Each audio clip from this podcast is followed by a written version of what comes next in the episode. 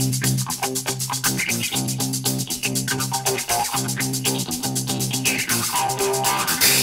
Menemen Podcast 2. sezonun 8. bölümüne hepiniz hoş geldiniz.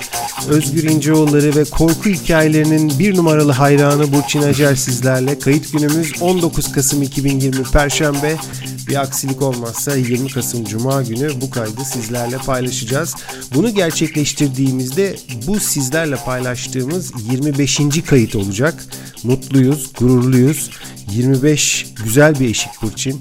50, 100, 200, 250 hedeflerimiz büyük. Buna katılıyor musun Burçin? Katılıyorum tabii umut ediyorum ama 25 de fena değilmiş ya. Başladık başlayacağız diye yılları geçirdik sonra 25'e gelmek iyi. Ben saymamıştım bak iyi oldu. 25 tane kayıt yani bu bölümle beraber 25 tane kayıt paylaşmış olacağız. Ne oluyoruz o zaman? Hani tam yarım bu çeyrek gümüş şey mi? Gümüş gümüş mü oluyor? çeyrek 25 çeyrek. İyice o şeyler kafalar karıştı. Güzel güzel 25 iyidir. Ee, bir 25 daha bence yaparız ya o kolay. Tabii tabii. 50'de ben bunu bir daha hatırlatacağım sana. Tamam. Pekala. Tamam. Geçen bölümde yaptığımız gibi bu bölümde de e, gündeme de e, değinmeye karar verdik. Belki hatırlarsanız geçen sezon dördüncü bölümde kısaca iletmiştik. Bizim yayın frekansımız sebebiyle bahsettiğimiz konular böyle çok güncel olmayabiliyor. Ama haberci olmadığımız ve haber podcast'i de yapmadığımız için çok da kaygılandırmıyor bu bizi. İlgilendiğimiz konulardan konuşuyoruz. Biraz gecikmeli de olsa. E, belki konunun sıcaklığını biraz kaybetmiş olması iyi de oluyor. Zira bu durumda farklı açıları yakalıyoruz, değerlendirmiş oluyoruz. Mesela üstünden geçti, e, neredeyse 5-6 gün geçti. Formula 1'e kısaca bir değinelim çünkü e, Lewis Hamilton'ın zaferi önemli. Kesinlikle öyle. Bu arada bir ekleme yapacağım. Bu, dinlediğimiz podcastlerden birinde daha önce de bahsetmiştik. Ee, yeni medya.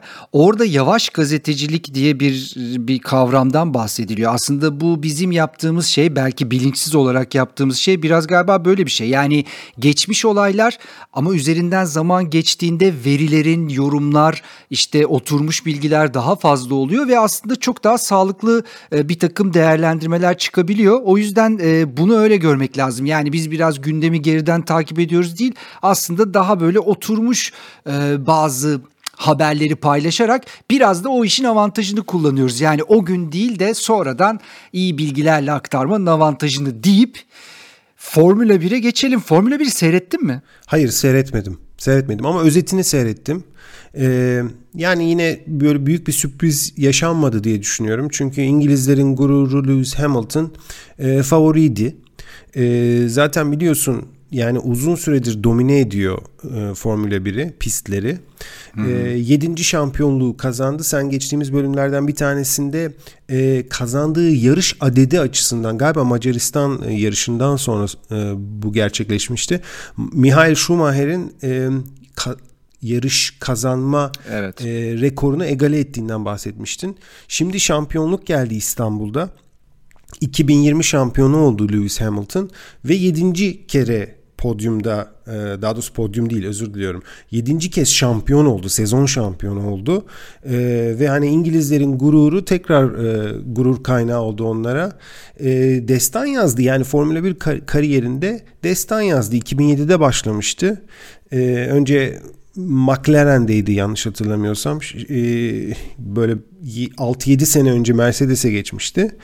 E, ve e, 2014'te ilk e, özür diliyorum 2000 e, 2008'de ilk şampiyonluğunu yaşadı. Hatta şöyle bir şey var. 2016'da e, kaptırmasaydı şampiyonluğu aralıksız olarak 2014'ten beri şampiyon olacaktı. Evet aslında çok etkileyici bir kariyer ve henüz 30'lu yaşların ortasında 30 34-35 yaşında olması gerekiyor. Şimdi tabii çok ilginç bir durum. Hamilton ve Schumacher artık yarış kazanma, şampiyon olma sayıları eşitlendi ve bundan sonra Hamilton'ın Schumacher'i geçmesi de yani böyle bir gidiş olursa hikayede muhtemeldir. Ama tabii e, herkes de şunu tartışıyor bir taraftan. Şimdi Schumacher'in şampiyon olduğu sezonlardaki yarışlar, rekabet, o kırıcı sert rekabet, otomobillerin durumu, şimdiki kontroller, o zamanki kurallar çok farklıydı. Ve aslında şöyle bir karşılaştırma yapılıyor. İşte Hamilton'da 7, Schumacher'de 7 yani bunlar aynı yetenekte pilotlar mı? Kimileri diyor ki ya Hamilton'ın işi daha kolaydı. Bir kere rakipleri yani kendini böyle sürekli zorlayacak ve belki de elemine edebilecek işte böyle bir e, işte yani Hakinen gibi bir rakibi yok. Coulthard gibi bir rakibi yok deniliyor. Schumacher o yüzden daha özellikli gözüküyor. Yani bu tartışmalar spor dünyasında hep vardır işte NBA'de God kim işte LeBron mu Jordan mı ama hangisinin dönemindeki başarı daha kıyaslanabilir vesaire. Bu Formula 1'de de bu seneden itibaren daha çok konuşulacak. Ben o işin şey tarafındayım yani bu tür zamansal farklılıklarda karşılaştırmayı çok sağlıklı bulmuyorum ama Hamilton'ı da evet bir Coulthard gibi bir Hakinen gibi rakibi olmamasına rağmen yani bu 7 şampiyonluk da çok kolay canım. Denilmesini de çok anlamlı bulmuyorum. Çünkü bir yani bir sporcu olarak bakıp 7 tane şampiyonluk kazanma ve Formula 1 gibi fiziksel kondisyonun işte mental e, gücün çok yerinde olması gereken bir sporda 7 şampiyonluk kazanmak hiç öyle kolay bir şey değil. Yani Schumacher'i tamam biliyorduk o yarışları çok hatırlıyorduk ama Hamilton'ın bu 7 şampiyonluğunu arada görüyorum böyle biraz küçümseyenler çıkıyor. Ben çok ona katılmıyorum. Bir sporcu istikrarı açısından bence Hamilton'ınki de çok büyük bir başarı. Çok genç yaşta olağanüstü bir, bir yere geldi. Evet kesinlikle. Ee, dediğin çok doğru. Yani o karşılaştırma doğru. LeBron James mi, Michael Jordan mı, e, Michael Schumacher mi yoksa Lewis Hamilton mı? Şimdi tabii aynı seviyedeler. 7 şampiyonluk hani en azından rakamsal olarak aynı seviyedeler Hı-hı. ama söylediğin gibi e, Lewis Hamilton kariyerine devam ediyor. Ma- maalesef Michael Schumacher hem emekli olmuştu hem de e, zaten şu an sağlığı da yerinde değil. Dolayısıyla yok pistlerde ama her zaman hatırlanacak büyük bir isim. E, yani İstanbul yarışı Lewis Hamilton için önemli oldu. Çünkü e, İstanbul'da yedinci kez şampiyon olmuş oldu ve İstanbul'da e, tarihe geçti. Onun için onun kariyerinde İstanbul'un yeri önemli. Bunu tabi zaman biraz mesela Liverpool burada şampiyon oldu. Burada çok iyi başarılar elde etti ve İstanbul'u sevdiklerini hep gösterir. Liverpool'u taraftarlar ve takım sosyal medya. Göreceğiz bakalım Hamilton ilerleyen zamanlarda İstanbul'u nasıl anıyor. Pist hakkında çok mutlu değildi. Çok da sert sözler söyledi. Ama günün sonunda Hamilton kazandı. Hem de dünya şampiyonluğunu aldı. Bu arada tavsiye ederim sana da belki görmüşsündür dinleyicilerimize. Lökip'in kapağında bir Hamilton fotoğrafı vardı. Bence bütün bu şampiyonlukla ilgili gördüğüm en iyi kapaktı.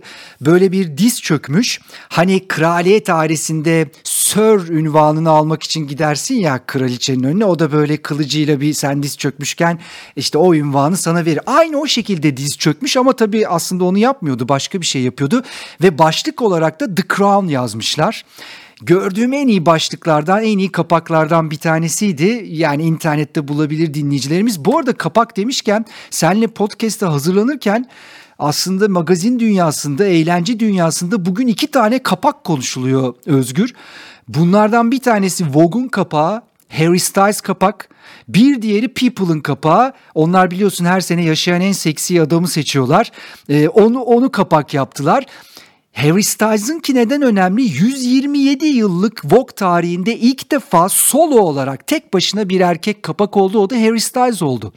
Ve Harry Styles biliyorsun takip ediyorsan kıyafetler konusunda çok özgür davranan biri.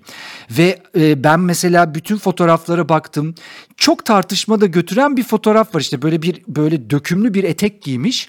Onun üzerine de böyle daha feminen bir kıyafet. Bu böyle tartışılıyor işte ya böyle giyinilir miydi bu olur muydu olmaz mıydı annesi falan topa girdi bugün. ya işte hani oğlum küçüklüğünden beri böyle yani siz saçma sapan bir yere bakıyorsunuz gibi. Harry Styles'ın da bir açıklaması oldu tahmin ettiğim bir yönde. Yani dedi ben küçükken Prince'i, David Bowie'yi, Elvis Presley'i, Freddie Mercury'yi, Elton John'u dinledim ve izledim.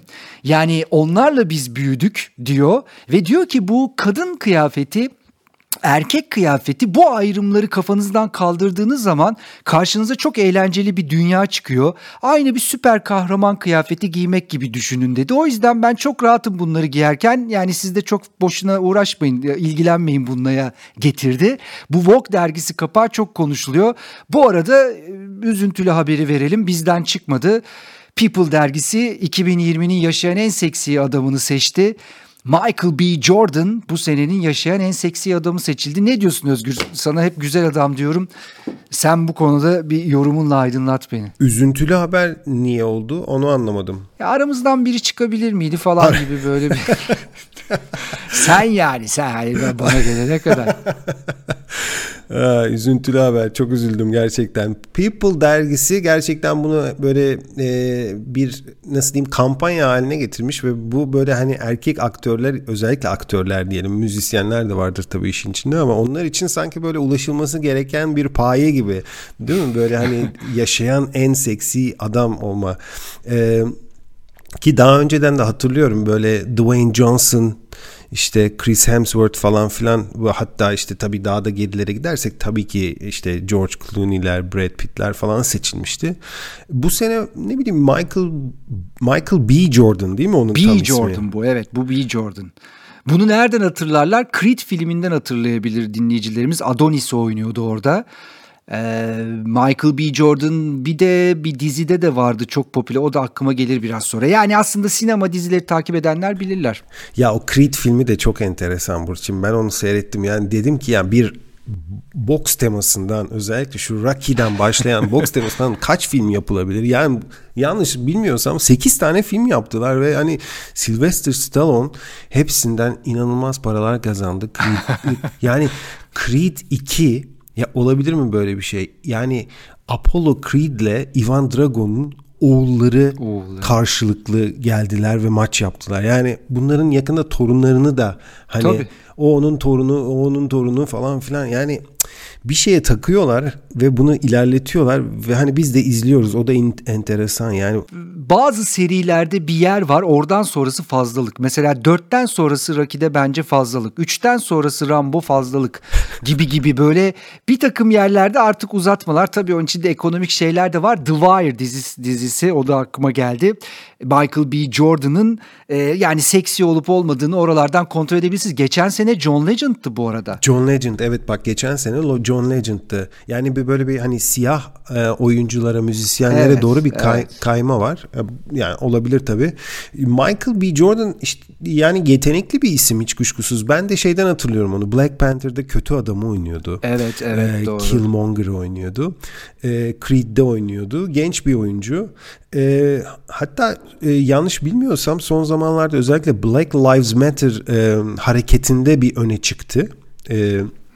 Ve e, yine yanlış bilmiyorsam bu yıl seçimlerde de yani birçok oyuncu gibi birçok müzisyen gibi aktif rol aldı. Yani insanları oy vermeye çağırdı. Seçimlerde de aktif rol aldı. Yani sadece oyunculukla veya işte sadece e, ünüyle e, daha doğrusu işte yaptığı işle e, ortaya koymadı kendini. Biraz daha e, sosyal alanlarda da ortaya çıktı. Yani ne diyelim güzel. Hayırlı olsun. İyi seçim bravo tebrikler. Dediğin gibi ya bu zaten seks ben yakışıklı demiyor seksi diyor. Şimdi seksinin içinde başarı var. Seksinin içinde işte bu sosyal durumlar. Yakışıklı ise başka bir şey diyebiliriz. Neyse çok da uzatmaya gerek yok artık yılın adamı belli. Harry Styles'ın kapaklarına bakmanızı da tavsiye ederim ayrıca. Ya işte ben onu merak ettim asıl. Yani Vogue'un kapağını merak ettim. Ona bakacağım. Yani internetten görürüm herhalde Tabii tabii mi? hepsi var hepsi. Koşup Vogue almaya e, gerek yok. Hiç gerek yok. Peki bir başka öne çıkan haber de tabii bu da hani geçtiğimiz hafta sonundan itibaren e, önümüze çıkan haberlerden bir tanesiydi. Hiç kuşkusuz şu SpaceX ve e, Elon Musk'ın haberleri. Yani SpaceX zaten hani hep haberlere e, konu olan e, bir şirket. E, ve geçtiğimiz pazar günü bir uçuş gerçekleştirdiler ve önemli bir uçuştu. Bu yani ön- dilersen öncesine gidelim. Şöyle ki yani e, NASA ile SpaceX'in anlaşmasına gidelim. Hatta onun da öncesinde belki kısacık bir şeyi hatırlatalım. E, Uluslararası Uzay İstasyonu'nu hatırlatalım. ISS'i hatırlatalım. Yani bu e, bilmiyorum uzatırsam lütfen beni durdur. Ee, ISS işte sonuçta yani dünyadaki önemli uzay kuruluşlarının 5 tane uzay kuruluşunun ortaklaşa kurdukları bir istasyon zaten. Bir e, bir durak gibi. E, dolayısıyla 90'larda başlayan kurulumu işte e, devam etti ve şu anda hani astronotların araştırma yapabildikleri bir yer olduğu için sürekli gidip gelmeleri gerekiyor Uluslararası Uzay İstasyonu'na. Gravity filmini seyretmiş miydin? Evet evet.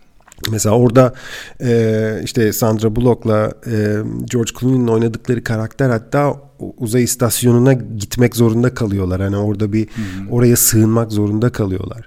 Şimdi astronotlar oraya gidip, gidip gelmek e, zorundalar. Bu da hani e, yaklaşık olarak dünyadan mesela 400 kilometre uzaklıkta e, bir yerde e, Uluslararası Uzay İstasyonu. E, ve hatırlarsın belki NASA uzay mekiği programını durdurmuştu 2011'de. Yani uzay mekiği e, astronotları oraya getirip götürüyordu. Yani bir nevi böyle yani servis gibi, hmm. personel servisi gibi düşün. E, ve sonlandırmıştı. Bu işi devretmek istiyordu NASA. Yani diyorduk ki ben bu işi yapmayacağım, bu işi devretmek istiyorum. İşte SpaceX bu işi aldı. Yani özel sektör aldı bu işi.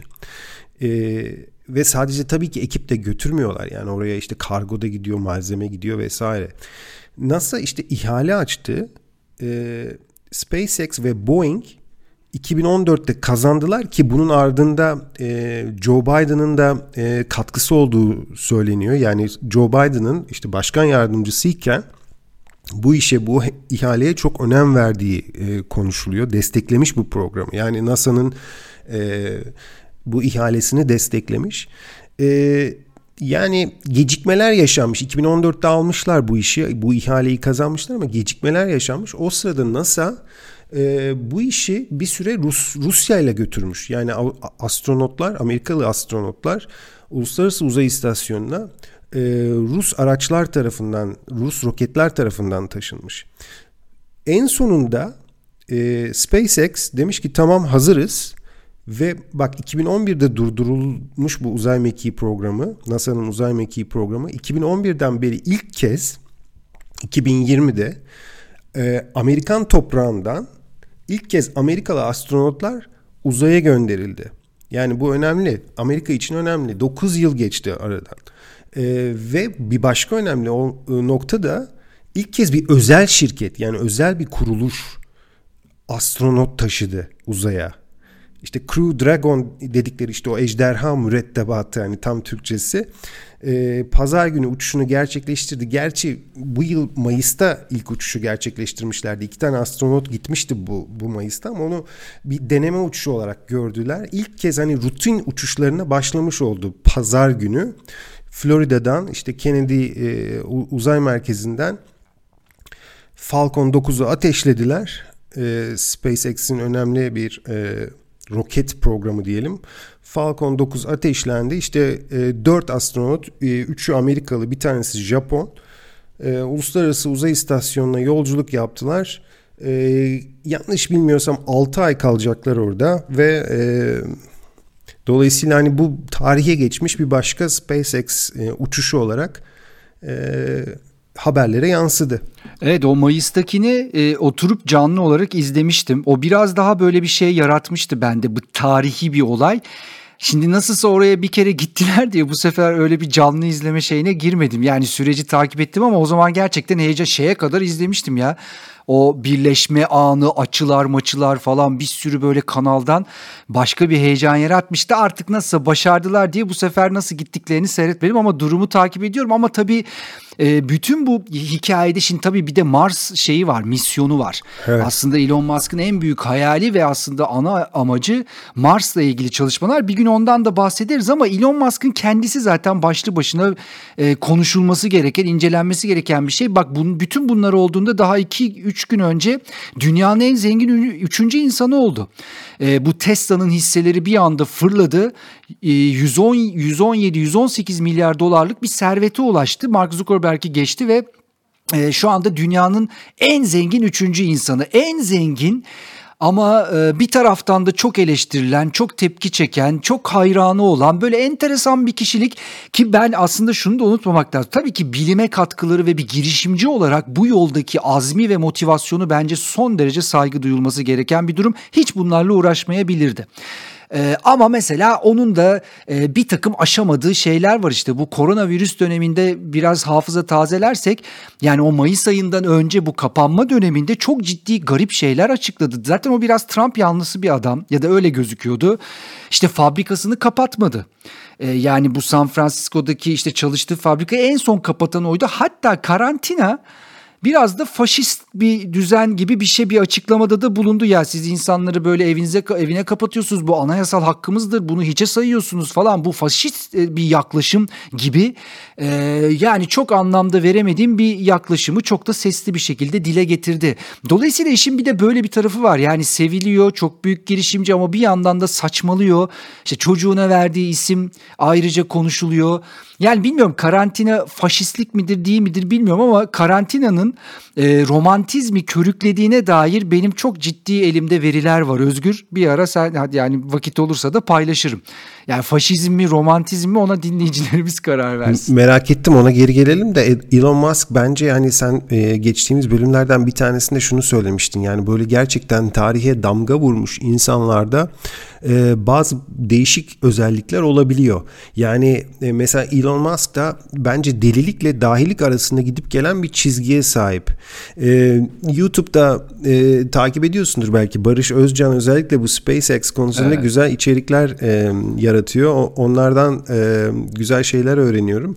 E, Elon Musk bence hani mesela Steve Jobs'un hayatına da baktığın zaman gerçekten hani birçok şeyi değiştirmiş bir adam ama özel hayatında ciddi pürüzleri olan hatta e, çok keskin tarafları olan bir adam. Belki Elon Musk da böyle kendini biraz böyle e, ne bileyim Tony Stark karakteriyle özdeşleştirdiği söylenen işte ne bileyim gerçekten çok vizyoner olan ama böyle bir şekilde e, her zaman gündemde olmayı hedefleyen bir tarzı var. Ee, işte bu son e, Covid çıkışı da mesela dört kez test yaptırdım. İkisi pozitif, ikisi negatif çıktı diye bir çıkış yaptı. Bir akademisyen bir kadın da Twitter'da e, kendisiyle dalga geçti biraz. Dedi ki yani bir isim taktı ona Space Karen dedi. Hani ya, işte evet. ufak bir açıklayalım. Karen böyle genelde bir e, işte bir prototipi sim, simgeliyor. Hani gider yani işte alışveriş yaptığında süpermarkette orada burada sürekli e, şey yapan, her şeye itiraz eden e, kadın tiplemesi. İşte ona da işte Space Karen dedi. Ee, ve hani kadının bu dalga geçmesiyle de Twitter'da bu, bu dalga geçmesiyle de bayağı bir konuşuldu Elon Musk. Ya yani konuşulmaya devam edecek her zaman işte dediğin gibi çocuğuna verdiği isim ayrı, işte Covid çıkışları ayrı, şirketini yönetme tarzıyla ilgili bir ton konu var.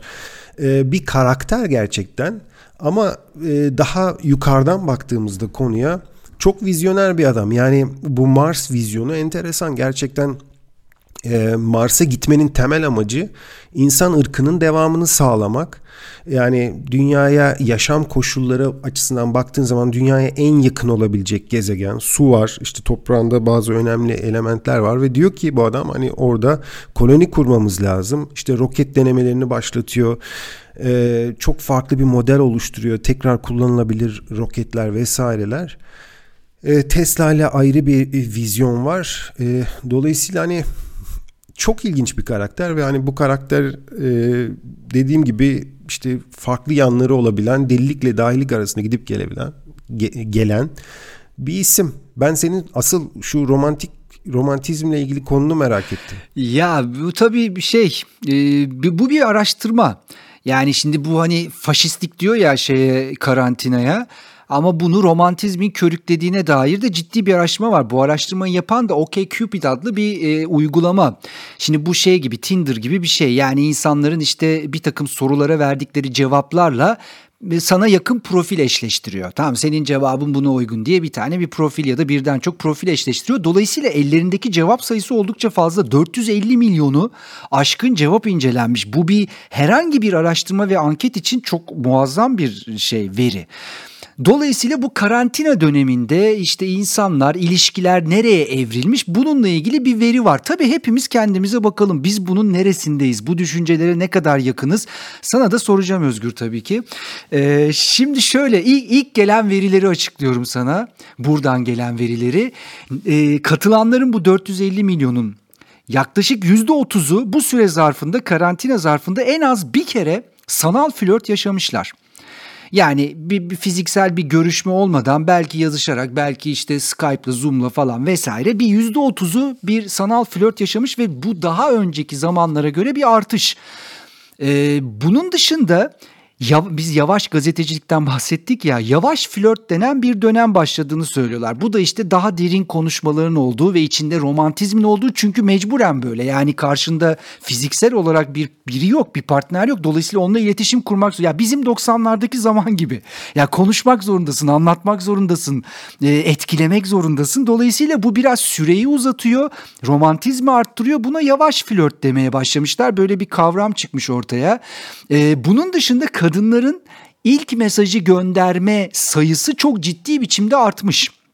Yani bunu nasıl yorumlamak lazım bilmiyorum ama bu biraz işte e, hani belki o yavaş flört biraz derin konuşmalar ipleri kadının eline alması falan böyle bir yorum getirilebilir belki. İlk mesajı genelde kadınlar atıyor ve e, bu kadınların çoğu da şunu söylüyorlar karantina bittiğinde mutlaka e, yeni maceralara karşı daha motiveyim. Mutlaka işte açık hava organizasyonları vesaire bunlara katılacağım yani bunu diyenlerin sayısı da artmış. E, bu insanların, bu kadınların çoğu kendini bir yerde bir yerde de aktivist olarak görüyorlar ki bu uygulamanın içinde Y kuşağı var. E, hatta tahmin ediyorum Z kuşağı da var ve çok ciddi sayıda artmış bu kendini aktivist olarak e, nitelendiren kadınlar. Yani gördüğümüz şey ipi eline alıyor kadın, ilk mesajı atıyor. Tam da istediği gibi romantizmin yoğun olduğu, derin konuşmaların yoğun olduğu sanal flörtler yaşıyor ve gerektiğinde de bir aktivist olarak karşımıza çıkıyor. Ve bu mesela bir de şöyle bir şeyin kırıldığını söylüyor. Tabii bu her ülke için aynı değildir farklı ülkeden insanlar ve farklı inançları olan insanlarla ilişki kurarım diyenlerin sayısında yüzde on beşlik bir artış var. Eskiden daha katı olanlar bu konuda çok yumuşamışlar çünkü bu şeyi kırıyor. Fiziksel olarak beraber değilken her ülkeden her inançtan biriyle sanal olarak konuşabilirsin. Bunun bir zararı yok ve bunun zararı olmadığını gördükçe de bunun doğru olduğuna da inanmışlar. Bu çok ciddi bir kırılma aslında. Bakalım bu karantinadan sonra bir etki yaratacak mı? Bu mesela kendini aktivist olarak tanımlayan kadınlar Türkiye'de oranı oldukça yüksek. Yüzde 43. Bir numarada Hindistan var yüzde 46. Belki nüfusla alakalıdır ama bizim arkamızda işte İspanya, Brezilya falan gidiyor. Yani bizdeki kadınların kendini aktivist olarak tanımlaması Y ve Z kuşağı için e, çok belirgin bir durumda. Bir de işte sizinle aynı inanç ya da aynı siyasi görüşü paylaşmasını ister misiniz sorusuna evet cevabı Türkiye'de yüzde 69. Burada ortalardayız. Mesela Brezilya yüzde 84. Benle aynı siyasi görüş olacak kardeşim diyor. Almanlar yüzde 81 mesela. Benle aynı görüş. Alman kısmı mesela şaşırttı. Biz ortalardayız. Fransa falan da üstümüzde.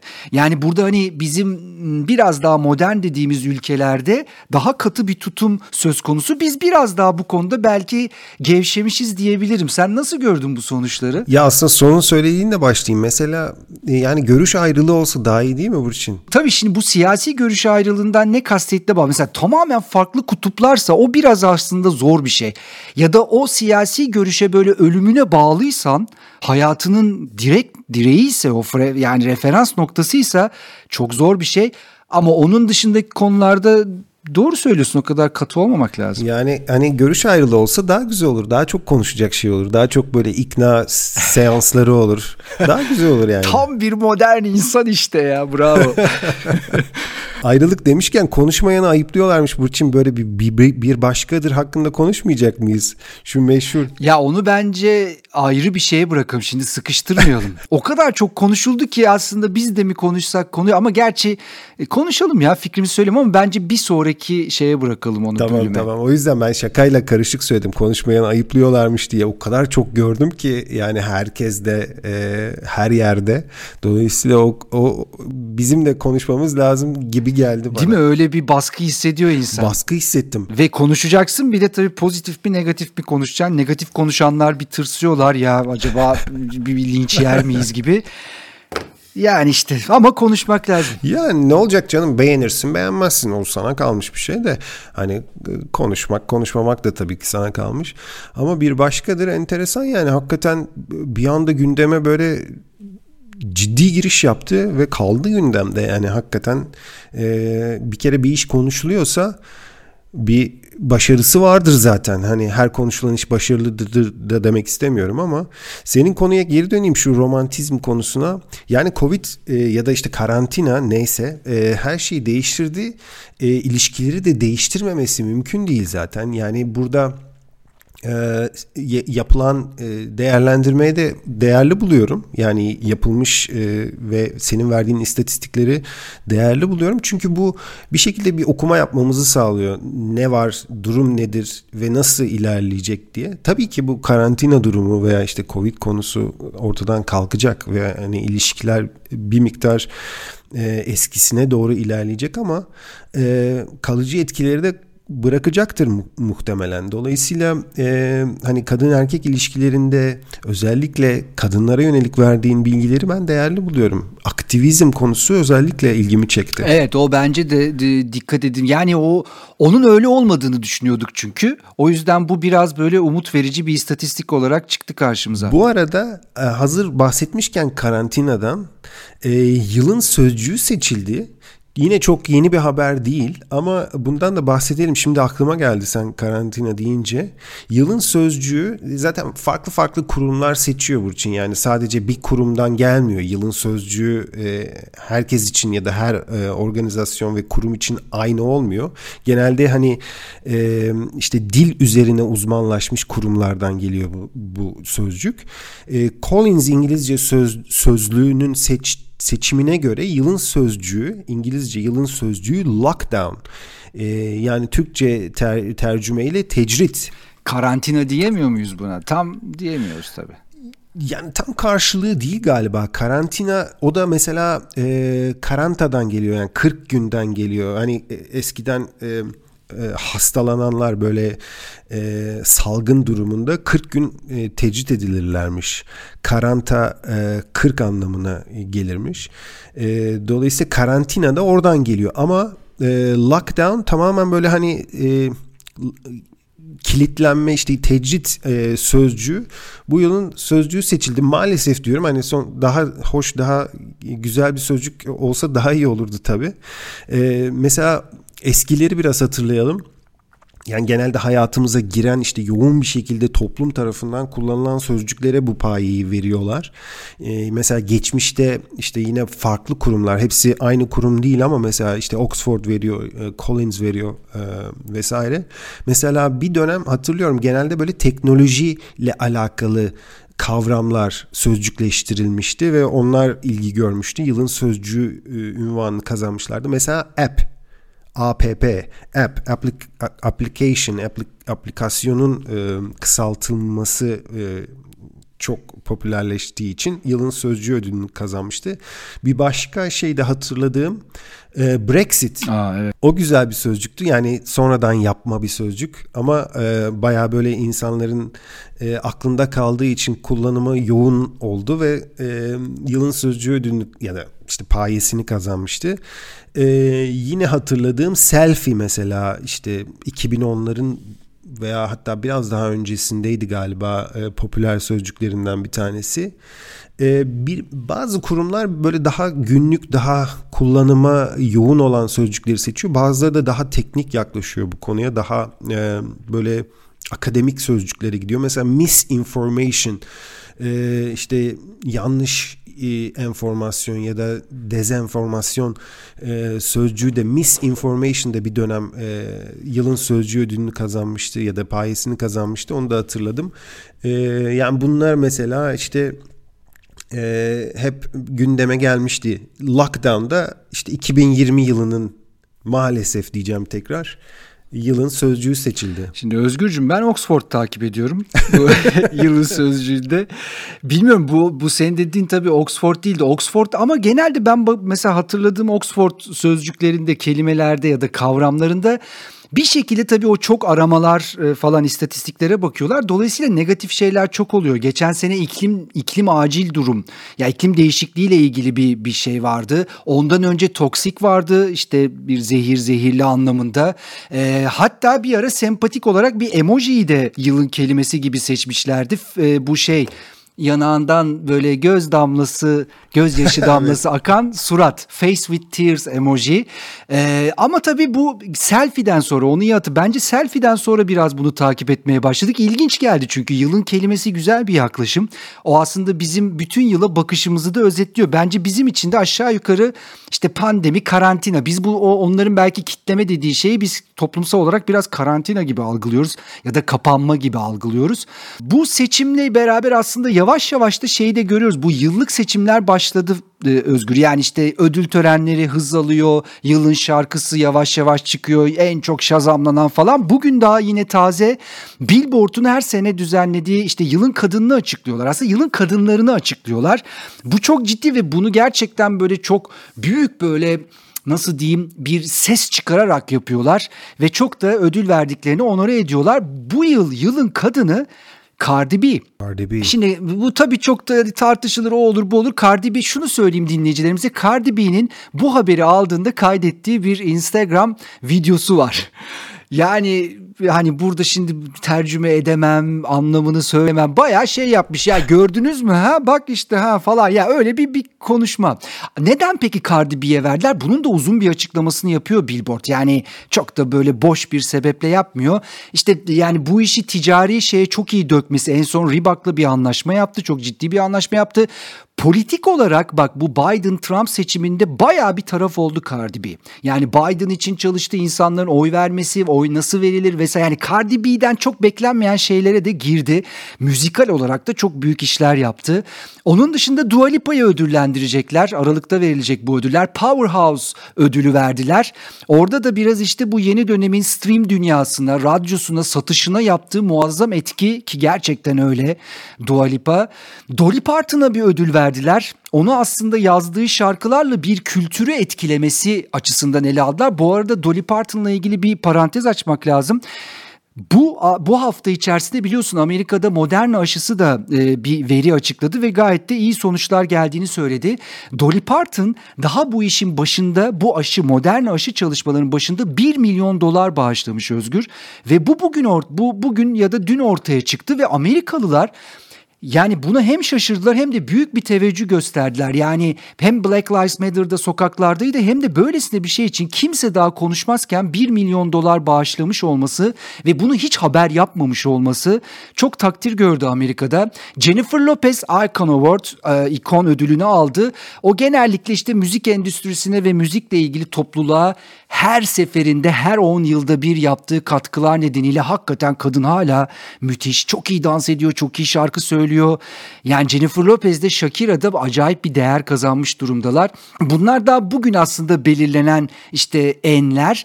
Biz bunlardan muhtemelen çok konuşacağız. Çünkü artık bundan sonra işte yılın şarkısı, yılın filmi, yılın şusu busu falan diye diye bize de çok malzeme çıkacak bir bir dönem olacak. Sence yılın kadını kim Özgür? Of çok zor sordun. Çok Ya. zor sordun. Yani yılın kadını tabii bilmiyorum ama Dolly Parton'ın yaptığı e, bağış diyelim çok önemli gerçekten. Bir de e, bunu haber yapmaması çok daha önemli. Gerçi sonuçta haber olmuş bir şekilde ve biz bunu konuşuyoruz ama e, haber yapılmaması önemli. Zira bunu zaten haber yapıyorsa o halkla ilişkiler oluyor. Bağış olmuyor. doğru. Yani o başka bir şey oluyor. Dolayısıyla Dolly Parton'ı yani keşke hiç çıkmasaymış bu haber ama bir şekilde su yüzüne çıkmış ve e, yani minnetle karşılanmış. E, tebrik etmek lazım. Gerçekten şimdi mesela yılın kadını bence o. Kesinlikle hatta e, bir kaza sırasında o doktorla bu işin başındakilerden biriyle tanışıyor, kaza geçiriyor ve o doktorla tanışıyor. Sonra bir şekilde işte o ilişki ilerliyor ve böyle bir dönemde de bu bağışta bulunuyor. Hatta şey yazmışlar yani işte Dolly Parton Black Lives Matter'da sokakta aşı bulmamıza yardımcı oluyor. O bizim kraliçemiz falan böyle çok da biliyorsun sosyal medyada hemen ilginç şeyler e, ortaya çıkıyor. Bu arada şeyi de hatırlatalım. Dolly Parton aslında bu hepimizin bildiği Whitney Houston'ın zannettiği belki I Will Always Love You şarkısının orijinalinin sahibidir. Yani o şarkıyı Dolly Parton olarak aratırsanız o müthiş ve hayatımızın unutulmaz şarkılarından birinin orijinalini dinlemiş olursunuz. Çok da başka bir his verecektir. Whitney Houston'da anmış olduk buradan ya. Doğru ama hani şimdi gelmiş geçmiş en önemli coverlardan da bir tanesidir yani. Yani o parçayı tabii, tabii. o parçayı e, hayata ikinci kere getiren diyelim Whitney Houston olmuştur yani. Hani e, böyle bir bölüm yaparız senle e, hani hangi coverlar e, orijinalinin üstüne çıkmıştır diye ki bunda Bravo. çok çok örnek var. Yani çok. E, bana desen ki yani 10 tane gelmiş geçmiş en önemli cover parçayı say desen mesela I Will Always Love You'yu sayarım. Yani e, Guns N' Roses'tan da bir iki parça sayabilirim. Yani çok var. Bunun örnekleri çok var. Hatta yani bununla ilgili bir internet sitesi de geçenlerde keşfetmiştim. Ee, bazı parçalar var mesela cover olduğunu bilmiyorsun mesela. Yani gerçekten orijinal zannediyorsun ama covermış mesela. Ee, o kadar çok örnek var ki böyle. Yo çok zevkli bir şey gibi yani işte orijinalini unutturan coverlar işte one hit wonder'lar bir şarkılık popüler ya yani onlar çok zevkli evet. müzikal konular. Demin Guns N' Roses derken mesela şeyi kastetmiştim Knocking on Heaven's Door. Tabii. Evet. Yani o da gelmiş geçmiş en iyi coverlardan bir tanesidir. Pekala Menemen Podcast ikinci sezon 8. bölümde sizlerle birlikteydik. Daldan dana konudan konuya atladık. Bizimle birlikte olduğunuz için çok çok teşekkür ediyoruz. Önümüzdeki hafta yeni bölümümüzle sizlerle olacağız. Hoşçakalın. Görüşmek üzere.